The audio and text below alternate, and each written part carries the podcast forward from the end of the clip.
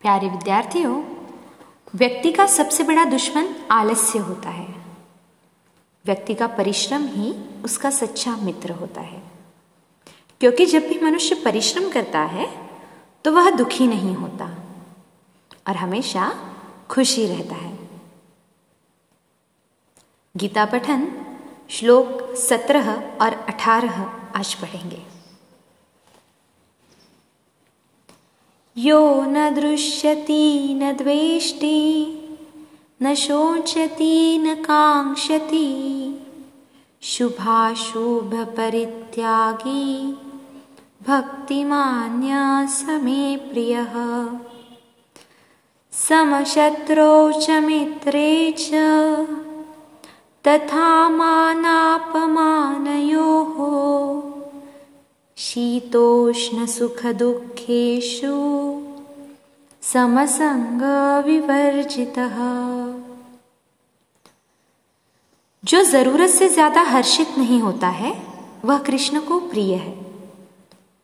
ज़रूरत से ज़्यादा खुशी, आने वाले ज़रूरत से ज़्यादा दुख की निशानी है दोस्तों। सुख दुख भी दिन रात की तरह है, एक के बिना दूसरे का होना। संभव ही नहीं।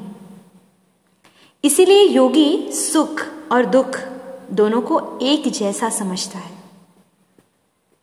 जो व्यक्ति शत्रु, मित्र और मान अपमान में एक जैसा है, जैसे सर्दी, गर्मी, सुख, दुख, यह सब में एक जैसा है, लोभ से मुक्त है, वह कृष्ण को प्रिय है।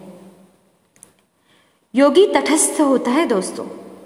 बाकी लोगों की तरह शोक, कामना उसे परेशान नहीं करती। वो बस निरंतर अपना कर्म करते रहता है। श्लोक दोहराते हैं और शब्द को विराम देते हैं। यो न दृश्यति, न द्वेष्टि, न शोचति, न काङ्क्षति। शुभाशुभपरित्यागी।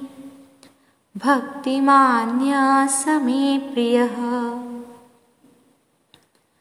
समशत्रौ च मित्रे च तथा मानापमानयोः शीतोष्णसुखदुःखेषु समसङ्गविवर्जितः।